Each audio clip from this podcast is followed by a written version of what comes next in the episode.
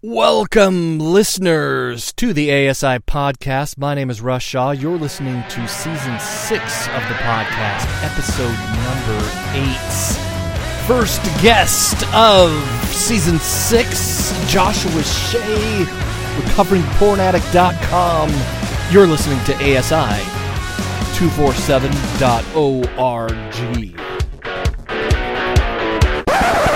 I felt like I was treated differently because I was, you know, had a celebrity status. Right. But what what I recognized is that uh, that actually allowed me to have a little bit of a platform. And as I went through recovery over the next two years, before I did a six month jail term, and I figured out that you know writing a book while I was in jail, uh, I realized that I could actually still use what little celebrity I had you know, ultimately see if I could do some good and, and break some stereotypes and help some people.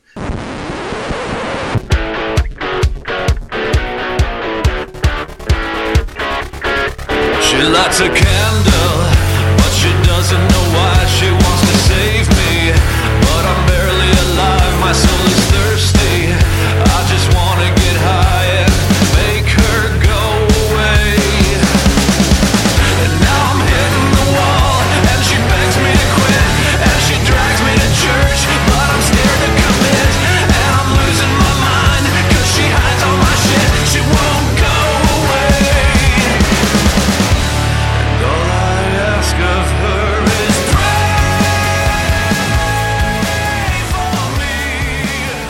Joshua Shea, my guest today on the ASI podcast, my first guest of season six of the uh, the podcast. It's good to have you on, Josh. How you doing over there on the uh, East Coast? Thank you very much for having me. I didn't realize that I would be uh, setting the tone for your season. Yeah, absolutely. One of the things I really wanted to talk about this season is I have a I'm having a very heavy mental health approach to this season. And uh, your, you know, I read your biography and your story about your book. You sent me a copy on PDF, and it's like, yeah, this guy's been through the shit, you know. And I'm just honored to to have you on, man. Well, I appreciate you inviting me on. Any chance I can get to uh, share any info about pornography addiction with people, uh, I jump at it. Right. Um, so tell me a little bit about yourself, Josh. You uh, you're one of these guys who is admired. I've talked to a lot of people over the years, and this seems to be a real successful person's uh, disease, to use that word. There was a woman who wrote a book in New York City, and she called her um, risky, promiscuous sexual behavior uh, the working woman's heroin. And there's something to that. Um, successful people living kind of in the dark, two lives. It's a lot of your story. Uh, so, introduce yourself to the listeners a little bit. Who, where do you come from? Your background. Yeah, um, I was uh, born and raised in uh, central Maine, still live here. Tried to get out a few times, it never quite took. Um, and I, at about 17, 18 years old, got involved with my local newspaper and then never looked back. I loved journalism, I loved publishing. I worked my way up uh, over the course of 15 years to the point that I launched my own magazine in Central Maine. It was a lifestyle magazine covering dining and arts and that kind of stuff. Uh, it, it quickly became one of the most popular magazines in the state. That magazine, in turn, allowed me to launch what became one of the largest film festivals in New England. Um, it was called one of the 25 coolest by Movie Maker magazine. Uh, as all this was going on, I also ran for my local city council and absolutely killed the competition. So I had a lot going on, and what I didn't realize was that ultimately I was just trying to run from who I really was. Because when it was just me, alone, late at night, wife and kids had gone to bed, uh, you know, and I'd, I'd crack a beer, I'd start looking at porn. The thing was, I didn't like who I was, so I, I could play this other guy during the day. I was able to craft these caric- caricatures of myself for the public, and all of these caricatures were very successful, happy, overachieving people. But when I got home by myself, when it was just me, I was a very unhappy person for a very, very long time, going back to my early childhood. I had trauma, I had a lot of issues, and pornography, much like alcohol, was a giant soothing coping mechanism. You're able to hide it because most people don't recognize pornography as a problem. Most people use pornography and don't talk about it you know, whether it's recreational or addictive, nobody likes to talk about their pornography use. So it's an easy thing to hide. You know, it's it's it's not like you know drinking or gambling or food addiction, which kind of have to be done out in the public. This yeah. is something you can do behind closed doors. That's kind of interesting too. I didn't think about it that way. Like guys don't talk about their porn use like they do a Netflix show, you know? like people right. talk no, about some absolutely. cool Netflix show they saw. Hey, let me tell you about the show I saw on Netflix, but no one's going, you know, oh yeah, I watched this, you know, stepmom threesome or some shit like that. Like people don't do that. It's it's uh you're right, it's something that's sort of even even today where it's widely accepted, people are still kind of weird about it, right? Absolutely, and there was just a uh, study that came out about a month ago. Some Canadian researchers and some uh, folks out in Southern California. Uh, it wasn't about porn addiction specifically. The study was about how pornography affects a marriage, uh, whether one uses it or both uses it. And the most startling thing that I found, they, inter- they interviewed over a thousand people, about half men, half women. Most of them were under 40 years old 98% of the men had watched pornography in the last six months. Uh, some like 80 something percent had done it in the last month. For women, it was something like 75% in the last six months and 60% in the last month. So, you know, not, not that any of those people are addicted, but everybody is basically watching pornography. That means you put 200 married people in a room, and something like 270 of them have watched porn in the last six months. So we need to stop pretending that nobody watches porn because everybody does. Yeah, that's very true. It's not. Uh, it's not this. It's not this dirty little thing anymore. And that's a, another thing is the the demand. Well, well, actually, let me let me correct you there. I think in most people's minds, it is still a dirty little thing. It's just that we have such easy access to it people who would never go into an adult bookstore in the past or an adult movie theater or would never dare uh, rent a DVD or a VHS tape back in the late 80s, early 90s. Well, you don't have to do anything like that now because everything is at the click of a button. But it, I think it really is still a dirty little secret with most people. Yeah. But I think that it also isn't like I don't think that porn is this kind of creature that's lurking into people's houses and doing bad stuff to us necessarily, right? So what I mean by that is the porn industry is is created by demand. We demand Absolutely. its existence and it, it's there to serve a need at some level and I think that's where that's where people are are interacting with it so to speak. But yeah, you're right in the sense that again, people don't talk about it like they talk about shows on Netflix, right? Right, right. So this thing for you got to a point of uh, uh, where you had a, a, bomb go off in your life, and I'm so I'm so encouraged by guys like you because a lot of guys like yourself would hide, man, and instead you wrote a freaking book about it, right? Yeah, like, that's I, what I love about I, you, dude. Yeah, and I, I'll, I'll, tell you, you know, why in a minute. It was kind of by default, but uh, yeah, um, I also have bipolar disorder, and in 2013, early 2013, uh, there was some crack showing at the magazine. I am a great editor. I'm a great writer. I'm not a great business person. Uh, the magazine was so successful in its first three, four years, I was able to hide that because we just had a ton of money coming in. When that plateaued, but our expenses kept going up, that's when it became real obvious I didn't know what I was doing running a company. Uh, and that really stressed me out because I had employees, I had you know loans that were out there. I had I was trying to run this large business and had no idea what I was doing, and was just starting to fail at it and starting to see what was going to happen. Um, in turn, that stress caused me to start to uh, alienate my family a little bit. Um, and what I decided was I would pull myself off of my bipolar medication because I remembered what it was like 15 years earlier when I was manic. I could be awake 20, 21 hours a day. I had an unending supply of energy. And something in my head told me that if I could tap into what I had when I was 22, 23 years old, well, being there now at 36, 37, if I had that kind of energy and that kind of drive, I might be able to save this magazine. Unfortunately, what happened was that with the removal of the bipolar medication, my drinking and my pornography use absolutely skyrocketed um, over the course of four, five, six months. Didn't help with the magazine whatsoever.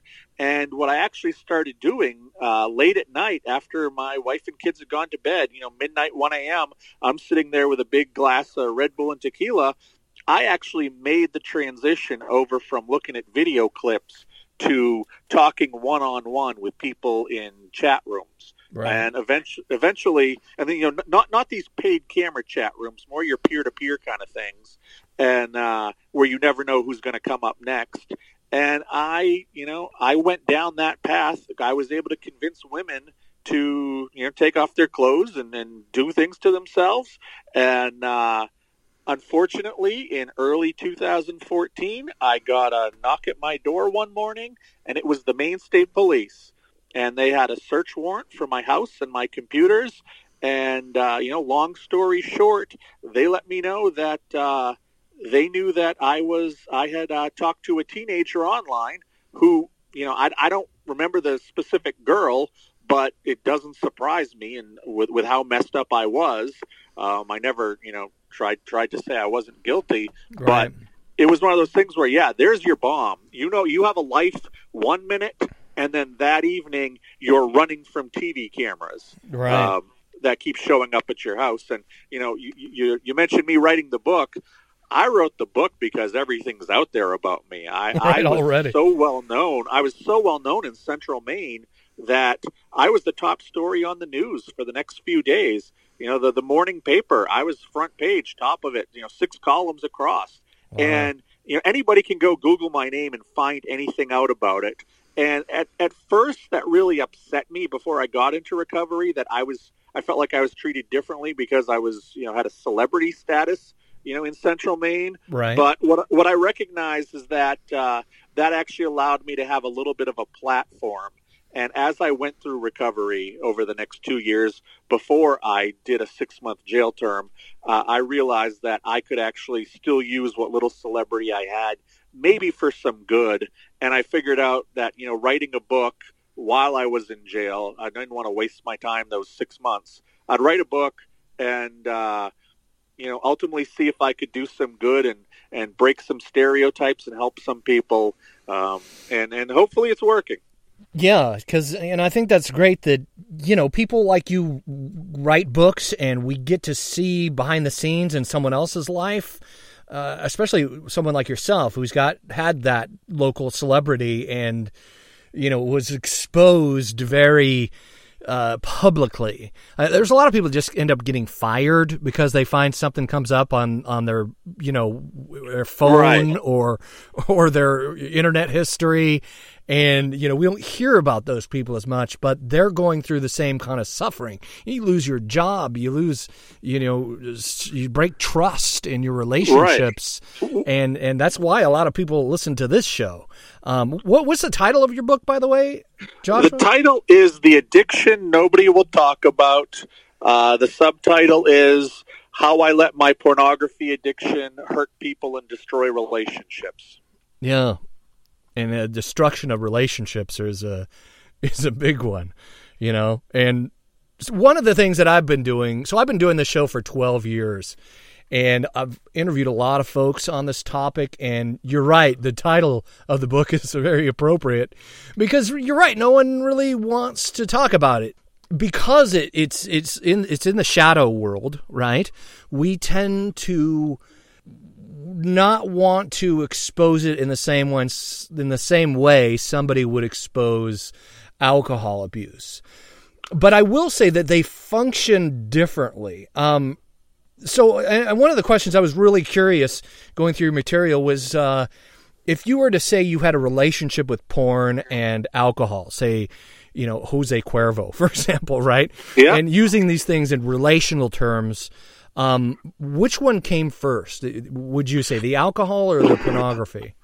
Yeah, uh, well, I know the pornography came first. Uh, I, I, I know that for a fact, and I'll tell you, uh, when people want to argue with me about uh, if porn addiction is a real addiction or how it's different than other addictions, I'll, I'll tell you this: I was 11 or 12 years old the first time I saw hard pornography in, in uh, a couple of Penthouse or Hustler magazines. Something happened in my mind first time I saw it. Right. Uh, it felt like I had just found a giant secret to life. I found something that was going to make me feel better, that was special, that this was just something different. Now, that was 11 or 12 years old. I didn't get drunk for my first time till about three or four years later. Mm-hmm. And, and while alcohol will have obviously uh, a, a physical reaction that's you know different, what happened in my mind, you know, with my dopamine receptors, I recognized that I had just discovered something amazing. Right. Uh, this was going to make me feel better if I was ever stressed out, if if I needed to escape this world. Oh my God, alcohol works, and that's what I had from from being a teenager. Was that alcohol and porn? I use them interchangeably, largely for the same thing. Right. So did I. I can relate, man. Absolutely. And one of the things I'm doing with this season six of the show is teasing out some of this stuff that's coming from psychological circles about pornography addiction. And some there's people that have claimed it's not an addiction and it's not recognized in the DSM as an addiction. But Right. you're It right, it you're right in the sense that it it feels like addiction because you're you're out of control in your behavior. Um, Right. I, I use the the term uh, compulsive sexual behavior, you know, tomato tomato, right? But I I get what you're saying in the sense that that alcohol and sex are interchangeable, but getting into sexual history, you know, it, it goes another layer deeper. Does that make sense? Uh, no, I, I, I absolutely agree with that. Um, I think that, you know, I, I think like any addiction, you know, there are three things at play. There's your DNA at play, there's your upbringing at play, and then there's just your poor decision making at play. Yeah, Yeah, or impulse control. Right. Oh, absolutely, absolutely. And you know, uh, uh, humorously enough, you mentioned that the DSM doesn't, you know, list uh, sex addiction yet. To get into my sex addiction rehab back in 2015, I had to be diagnosed with an impulse control condition, so insurance would cover it. Right. Yeah. Because that, that, that is a that is a real problem, but sex addiction isn't, even though everything in front of your face says otherwise. Right. And the impulse control is also something recognized by genetic science as well. Like they've mapped the human brain. That was something I heard uh, a woman asked this professor at Yale about uh, the genome mapping, and and they and she just asked like she'd been through AA or something, right? And she's like, "Did you find the alcohol gene?" You know, and and he's like, "No, you know, we didn't find any genetic markers for alcohol, but we did absolutely find genetic markers for impulse control." So, which is different, right? Alcohol, uh, some folks can use it, some folks can use it, you know. So, I was told that I had a disease. I was forced into alcohol uh, recovery by the state of Washington when I was 16. I'd actually broke into my stepfather's house, stole a half gallon of rum, and proceeded to drink the whole thing. So I died. I actually died. I had an alcohol overdose and uh, was arrested later for breaking into my stepfather's house. Um, but they told me I had a disease, that alcohol's the devil, that I could never drink again. And if I did, I would go down this, you know, it- which I just found not true as I got older. I went from alcohol to methamphetamine and crack cocaine in my later teens. So, and and really part of my story and, and what I find what I find the the curious the most curious thing about this this addiction uh, is the, the connective tissue behind it Yeah. because for me the the drugs and alcohol um, once I got that out of my life, I thought I was doing pretty good, right? Like I and I became sort of this conservative Christian guy, you know, like like uh, uh, Jesus saved me from my chemical romances. Yet I was also addicted to pornography. I'm using pornography, you know, just kind of a, it's just a thing, you know, until pretty soon I'm seeing prostitutes and yeah. and it just got darker and that's usually how it goes. It grows in the dark much like mold does you know in the shadows is is where uh, mold and fungi tend to thrive right? Yeah no that's that's absolutely true and it's it's funny you know you mentioned uh, the alcohol thing. Uh, my parents three of their four parents were massive alcoholics i mean mean violent alcoholics my parents, neither of them have ever touched a drop in their life. And they raised my brother and I to believe that, you know, if we even got within a foot or two of a beer bottle, we would end up as hobo drunks laying right. in the gutter with, you know, with a bottle with two X's on it, like you saw in Bugs Bunny cartoons. Uh, and the first time that I got drunk, not only was it I found that there was this great relief and this great you know feeling uh, in my brain but i also had that recognition of you know holy crap they lied to me. Yeah. They lied to me. This stuff is actually great.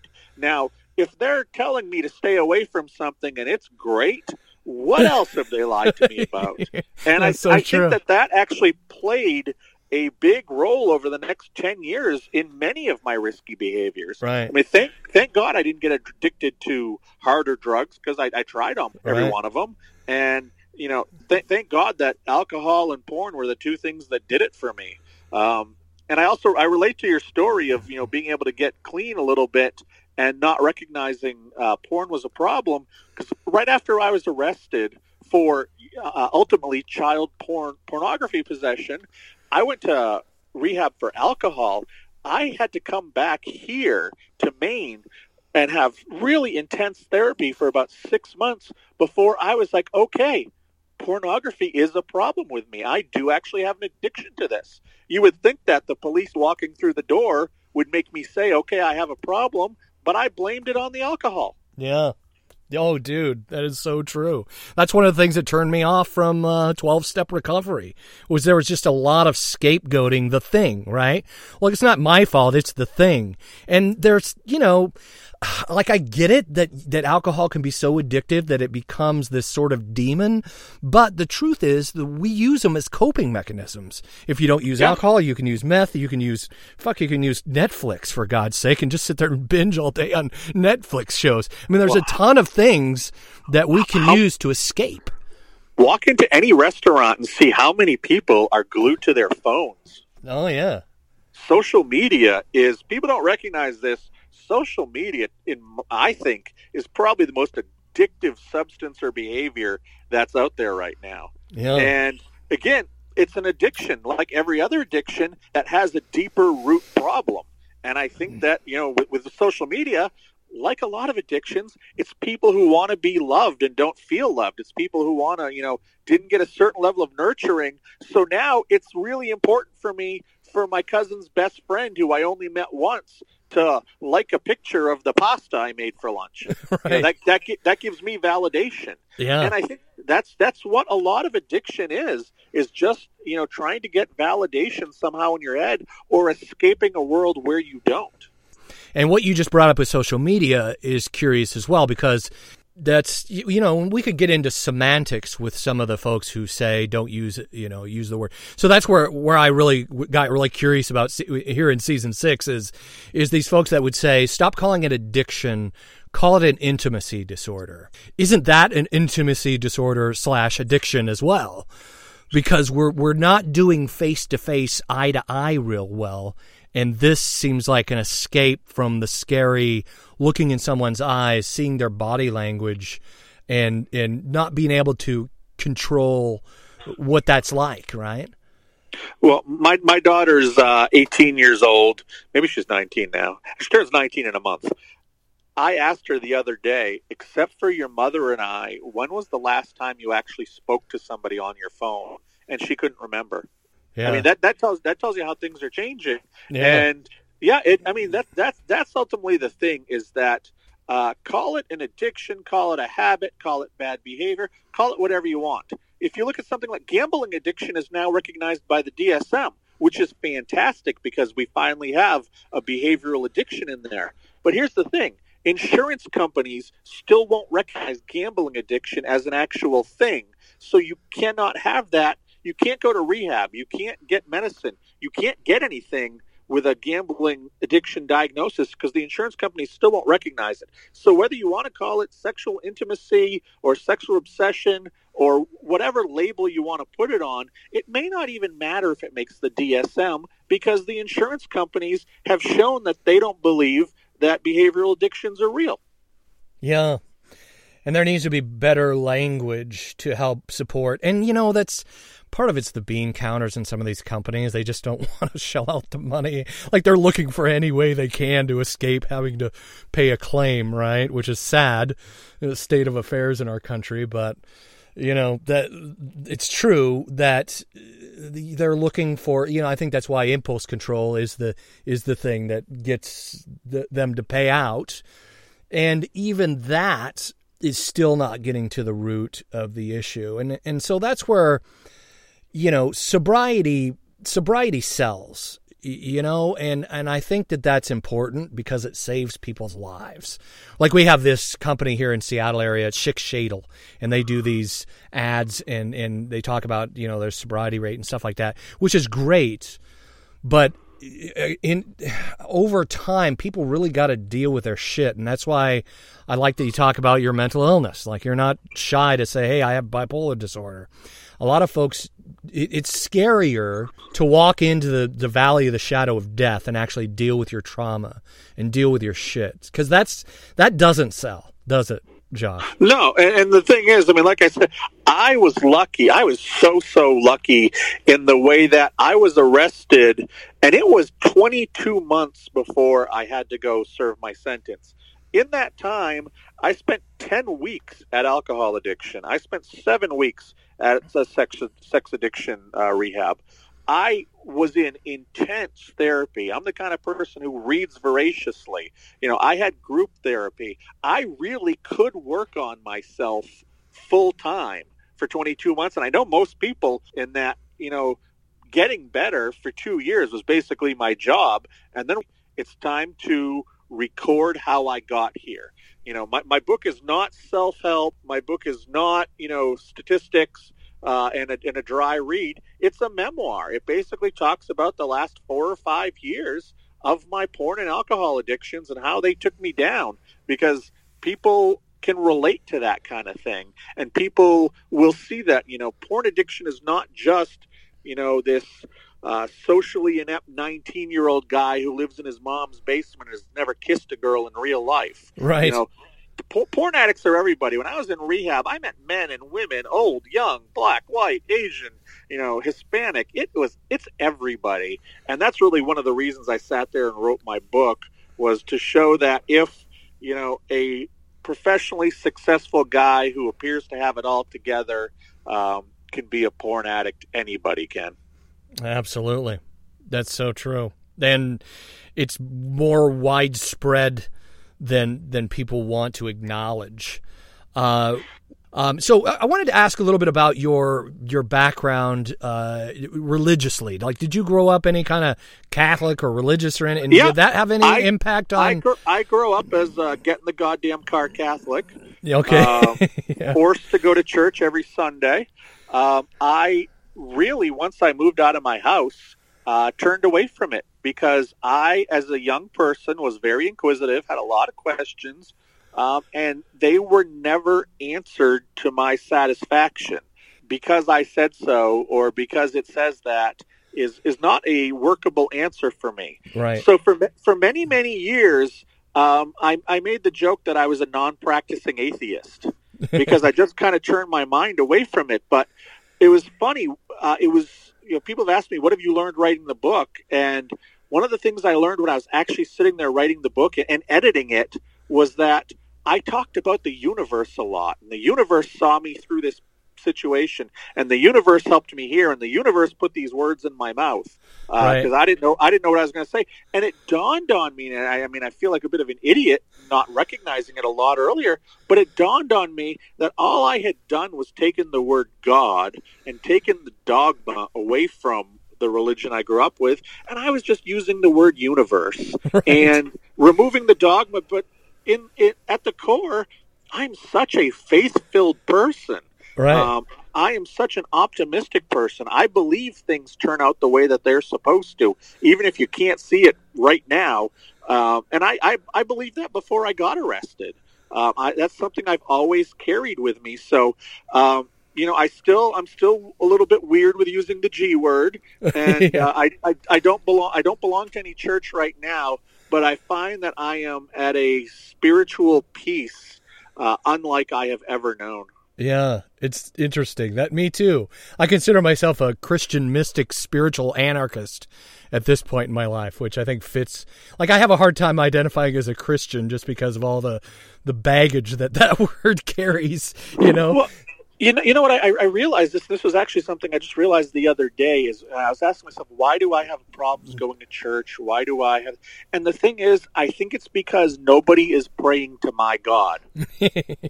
You know, Right. I, I, can't, I can't do you know men's prayer groups, and and I, I, I go and I talk with uh, church groups sometimes about pornography addiction, and love the people, very nice. Um, they all are praying to the same God, and I have not put a lot of uh, rules and restrictions and dogma and uh, characterizations on what my God or my universe is. So I have I don't know of anybody who exactly prays or believes in the same thing I do. So you know, short of me starting my own religion, uh, which at this point people would just say it was a cult. Um, you know, Right. I, I'm, I'm kind of here on my own island, but I'm okay with that. Yeah.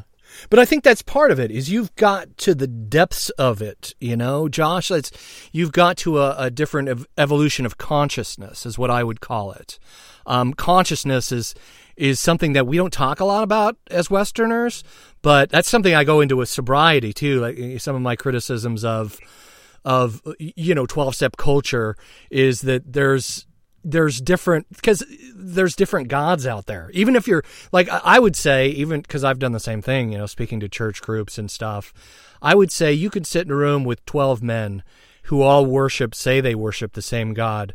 But there's something i, I believe it was rob bell that said um, we create our gods and our gods create us and so a lot of these men, they're sitting there and they're believing in some version of their their Christ or Jesus or whoever they grew up with, right? Getting the goddamn car Jesus, right? Like we all have these different relational um, connections with with the divine. And I think it's cool that you have the, the universe. I've, I've met a lot of folks like that, and that's that's also I, I see it all the same. Honestly, like I I'm I consider myself a Christian, but I'm not. I I know that I'm not worshiping the same God as, as some of these guys, like like Trump or whoever. Well, I was going to Like, say, I'm and, and, and you know. frankly, I don't worship my God. It just is. It's cool. I'm cool with it. It's cool with me. yeah, You know, I, I, I don't need to get on my knees. I don't need to sacrifice a lamb. Right. I don't need to go kill anybody in another country. Uh, my God and I are cool. Yeah, there you go. That's right. And that's the that's the, the my definition of worship is different than most church people too. I think I see worship as just you live your life. Your life is pouring out every day. You do life that I mean, I think it's even in the Bible. Like uh, uh, my whole life is an offering, right? Like he's telling them like you know all this burning animals and you, we don't do that anymore like your whole life is an offering Well, it's and- not that, and- and that there's many paths to God, but there is one stream that will bring you to a consciousness that will have you survive some of this shit that that you and I have been through, right, Josh? Right, but but let's be honest. A lot of what we're talking about is above the average churchgoer's head. Yeah. They're they're there because they're scared of getting sick. They're scared of dying, and they're looking for some afterlife insurance. Yes, fire insurance.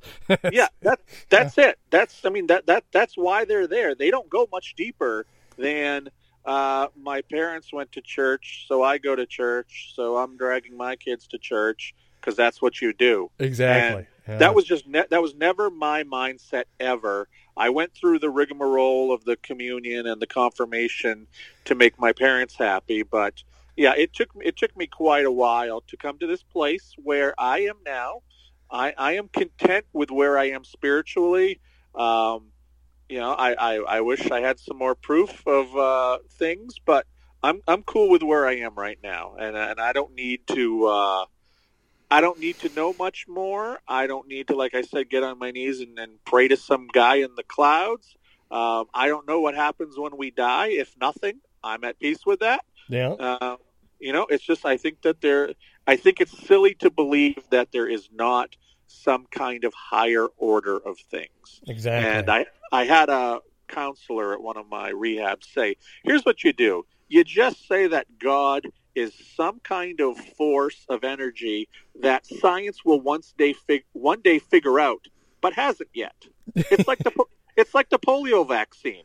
We didn't know how to beat polio. We hoped we would one day, and then science figured it out. So if you need to believe in a God, but you're too science based, just tell yourself that one day, you know, science will figure it out. yeah, that's that's true. And hopefully science will figure it out, right? I don't know if we could prove it, but then would that work? That's always interesting too. Like there's It's- this consciousness thing is so important because if well, we was could going just say, but Jesus, look look at this world right now. yeah, You can put you can put things in front of people and say, "Look, this is yellow," and they'll say, "Uh, uh that's blue."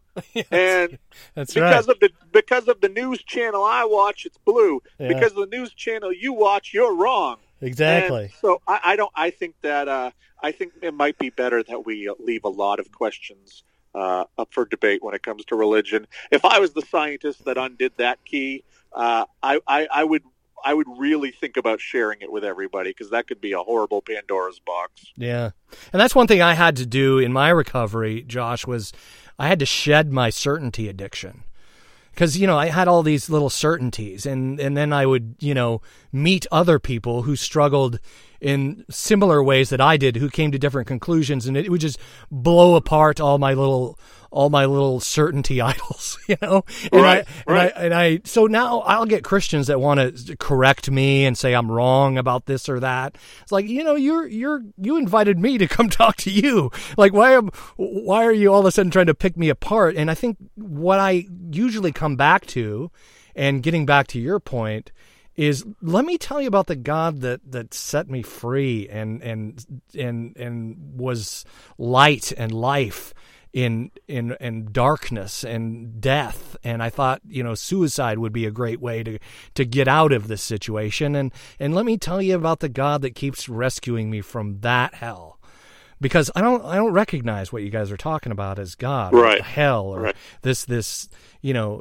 or substitutionary atonement where we have God the Father is like Zeus and he's got lightning bolts and he's going to throw you at hell but oh Jesus came to to save you and it's just, that just shit doesn't make sense to me like if there's one God why is he bipolar right like I don't I don't know how to to ratify that but I do know the reality of of the fact that I'm still alive, that I'm still breathing, that my compulsions um, don't rule my life anymore.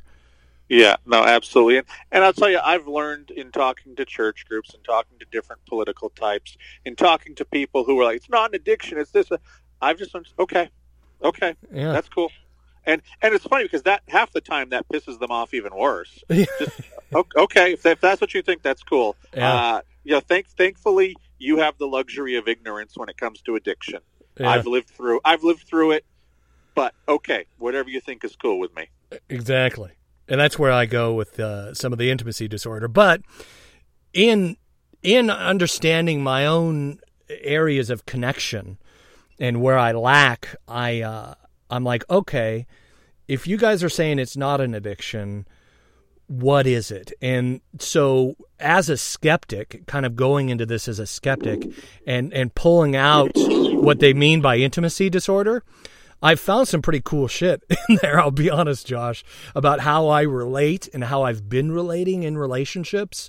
Um, and how so I go to a group on Mondays now for men who uh, are sexual assault survivors.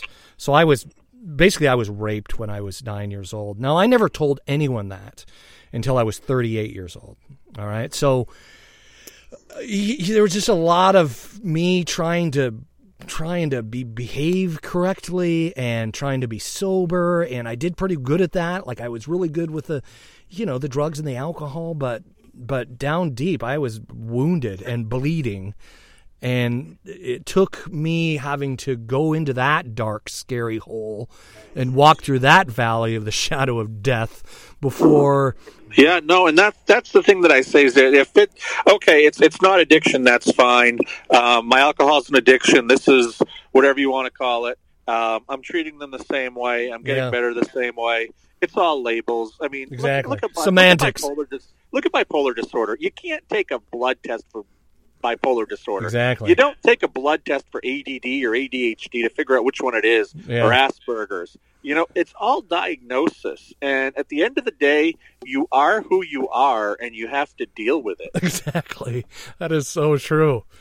At the end of the day, you got to find out who you are, man. You got to realize who Yep. you are and start there.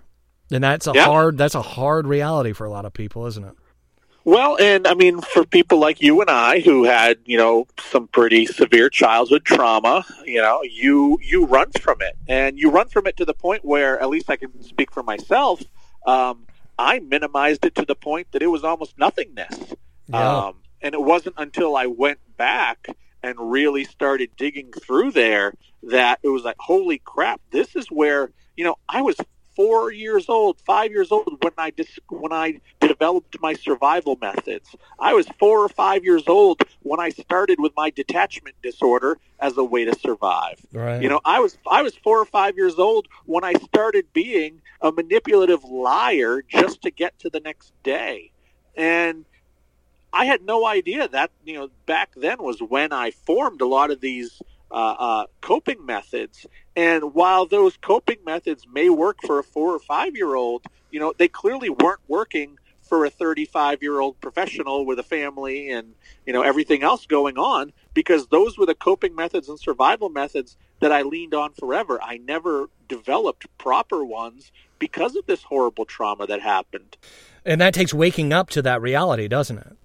Well, it takes it, it, it takes waking up, and you know, it's it's it's. And my uh, my abuser was a uh, a babysitter that I had. I wasn't. I, you know, I always want people to know it wasn't my parents. Those people were amazing. Um, but it was a babysitter that I had for many years who took care of me when my parents were at work, and uh, it was just one of those things where I never knew it was supposed to be different than that. Yeah. And then and then after all those years of repressing it, um, I go back and there are incidences I remember, and I think I've I've actually listed. I remember 16 specific instances of something happening to me or one of the other children in her care that I witnessed, Mm. and you know I haven't had a revelation of number 17 in you know I probably haven't had a revelation in a year and a half, two years now, but those were the most traumatic, painful things when another uh, memory would just come flooding back. Mm. And but the thing was, I'm so much better for having dealt with it Yeah. because it's not that the memory came back. The memory was always locked in there subconsciously. I was living that memory. I was dealing with that memory in very unhealthy ways. And I had to get to a point that I could get it out of my system. So I truly could get it out of my system. Yeah. And that's what happens is we get frozen into these places. Uh, That's what trauma does, you know? Like we may think that it's the past and we've gone through it, but somewhere inside of us, we're still there. We're kind of stuck. I'm doing EMDR therapy, and in EMDR, it stands for uh, eye movement. Right, uh, right. I'm familiar with reprocessing. Yeah, yeah, and it's it it's dude, it is heavy. And you're right. I get to some of these memories. Like I didn't remember that. You know, sitting on the porch of my abuser's trailer. We lived in a trailer park, and and waiting for him to get off school. So, because I had no one to connect with. I had no my I was a latchkey kid, you know, folks weren't home. I was just lonely and I didn't I didn't have anybody to look up to. I didn't have a, a father. My dad was, you know, divorced and I uh, married to an abusive stepmother. I didn't I loved him. I didn't want to see him. Uh, so there I was, you know, in this EMDR session, and this memory comes flooding back of me sitting on the porch, and I can smell the grass, and I can hear the birds chirping, and and yeah, man, it's it's heavy shit. It's hard work, and it's sometimes I think about going into EMDR, and it's it's almost like okay, I'm going to run a marathon today, emotionally, right? Well, I was going to say, and I, I've had, I've, had, I've learned uh, my first though that that time between my arrest and my sentencing, when I would go into this heavy duty therapy uh, a couple times a week, I actually made sure that I scheduled it towards the end of the day because if I did it at the beginning of the day, I was completely wrecked. Yeah. And I couldn't function. And I'm, I'm a freelance writer. You know, I work at home. And if I came home in tears or just shell shocked, I lost the day of work. So it was better to be at 4 or 5 p.m. and have already got a day's worth of work behind me because, you know, when I go to bed, I can usually sleep off just about anything. Uh, but I couldn't do that at the beginning of the day. And, you know, I want to mention you talk about uh, for people listening who are like, yeah, but I just have an alcohol problem or I just have a porn problem or I just have a drug problem. You know, it's never just that. No, it's not. The addiction is a symptom. And I see people who are trying to deal with the symptom and that's that just never helps you know and i talked to somebody the other day who said well i don't know if i have a porn addiction but you know i'm really trying to get away from looking at asian pornography and I said, "So you think Asians are the problem with your pornography?" And I said, "Yeah." I said, "What you were?" I said, "This isn't even the problem. You are treating a symptom of a symptom Yeah. what what makes you think you're ever going to get to the core of this because i'll tell you once i got to the core of this not drinking and not looking at porn actually got a lot easier. You know Yeah. I, I don't i people on you know some of these uh, message boards online or stuff where you know proudly six days without porn you know I, I broke down again looked at it last night restart my counter. Oh, i went three days this time. And it's like you're not achieving anything you're because you know it's like it's like you're trying to bail a boat that is sinking. Exactly. and you need to actually go deal with the hole at the bottom of the boat Yeah. because trying to bail it with a pail that's not working and you need to actually recognize that and i know diving underneath and finding the hole and being underwater and taking care of it and you don't quite know how to patch it and how to fix the situation but you have to try to do that if you're going to save yourself and not drown ultimately yeah. Oh, that is such a good analogy. I'm going to steal Actually, that, it Josh. great analogy. It's the first time I've ever said it. I gotta like go inside and write this down soon. yeah, that's good. I'm gonna I'm gonna gonna make it steal that one right book. there. That's a good one. Yeah, no, I'm sorry. Copyright, copyright. yeah, it's true though. You're you're so you're so right. I use the analogy of uh, so in my house we had these little uh, black ants. You know, uh, they're little uh, odorous house ants. They're called, and they love moisture. You know, and and and we would put out the traps. And we would set all these little things up and, and we would spray them with the sprays and they would go away for a little while and then they would come back and they kept coming back. And so I finally talked to a, an exterminator and this guy said, uh, he said, he said, Russ, the problem with these ants is they have multiple queens and they live under the floor, floorboards. And he says, you can, you can smash them and you can spray them and you can trap them all day long. He says, but until you go under the floorboards and you kill that queen, you're just, they're just going to keep, it's, that queen is going to keep birthing out new odorous house ants that you'll see on the surface. It's just going to keep birthing them out. And when he used that term birthing them out, I'm like, oh shit, that's brilliant. Yeah, I need to Yeah, write that really is. down. like that's that's so that's so pornography addiction or alcohol addiction or all these different addictions, right? Yeah, absolutely. And that's the thing is you see the people at rehab who fail. They only usually last a week or two because they recognize that this is going to involve some unwinding of some massively pent up trauma, and it's a traumatic experience to unwind it. Yeah. and they're just not up for it, and, and they they fail and they leave because they're not up for it. You see people who've done seven, eight, nine rehabs, and they finally get it on number ten, and invariably they always say it finally just clicked that I had to deal with this other stuff. Yeah. It really wasn't about drinking or drugs or porn or or food or whatever you know they were there for. Yeah, and that was me, you know. I mean, for years I didn't want to deal with my shit. Like I didn't want to go into that. I never wanted to have to And here's what I thought. I thought I'd have to relive it in order to get healthy. and I don't. I realize that now. Right. I'm right. a I'm a observer standing from the outside. I'm a grown ass man, and this happened to a child version of myself. And what's cool, i you think about storytelling, and the Marvel movies right now are so big. And what I get to do, or what I got to do, Josh, and maybe you could relate, is I got to be the superhero running in to little, you know, nine year old me, seven year old me, and and I got I get to rescue him. I, you know, and it's hard and it's difficult, but I get to dive in the water and patch the boat. I get to find, go in there with him and find the queen ant. You know, it's not it's not this horrible, scary. It, it is scary, but it's not as bad as we set it up to be, is it? No, no, and that's the. I tell people that it's hard work, but hard work is the most rewarding work. Yeah. Oh, dude, that's so true. Absolutely. And you know, hey, thanks for being on the podcast today. You know, when I started this interview, I'll be honest, I thought you might be a symptom guy.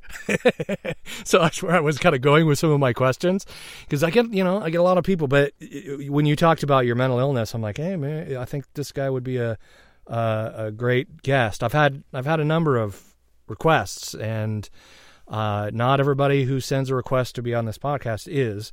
And uh, yeah, man, it's it's been really great talking to you. And thank you very much. And like I said, if anybody wants to read a tale of porn addiction, you know, it's it's it's just what happened. You know, you're, you're not going to learn a lot of lessons uh, except for the ones you take um, from it. Uh, that's called the addiction nobody will talk about. Uh, it's on Amazon, but you can also get it through my website, which is recoveringpornaddict.com. Yes, recoveringpornaddict.com. And Yeah. uh, thanks, Josh. Appreciate you, brother. Thank you so much. This has been a great conversation this afternoon.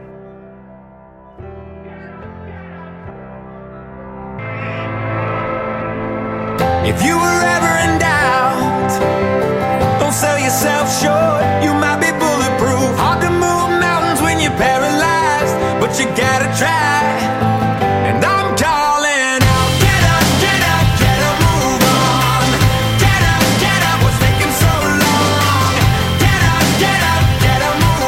Thanks for listening. And like the guys there in Shinedown, I want to encourage you, the listener, to get up, right? Get up, get a move on, get something going.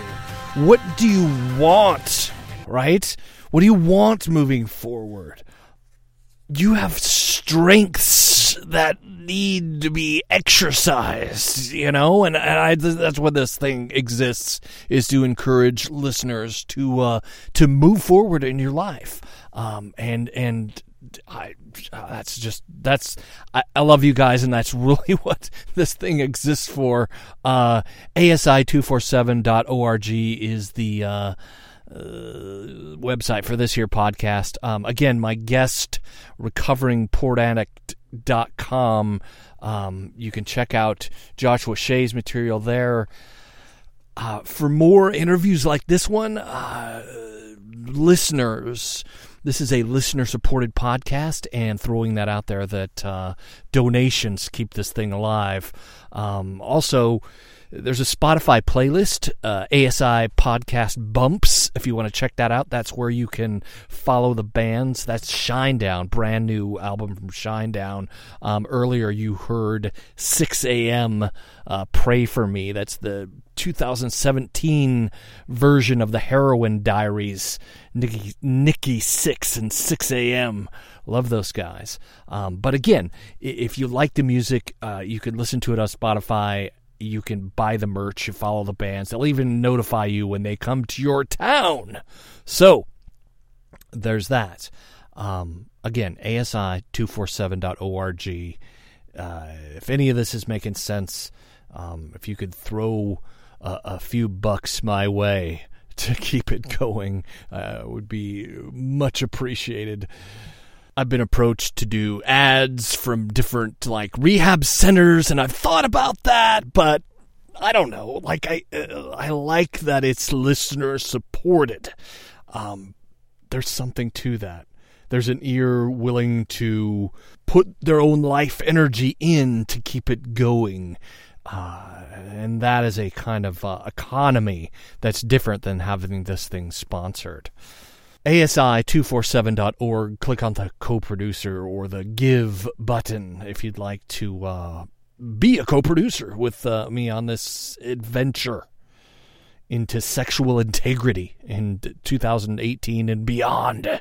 And thanks, man, for all of you who have given and uh, and are giving, man. I, I appreciate it more than you uh, more than you know.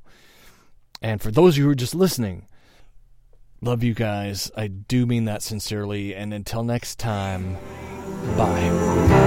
Yeah, I don't know why I never talk about it. I guess that's probably part of the problem. Yeah, sometimes you're wrong, sometimes you're right. I'm just gonna keep moving.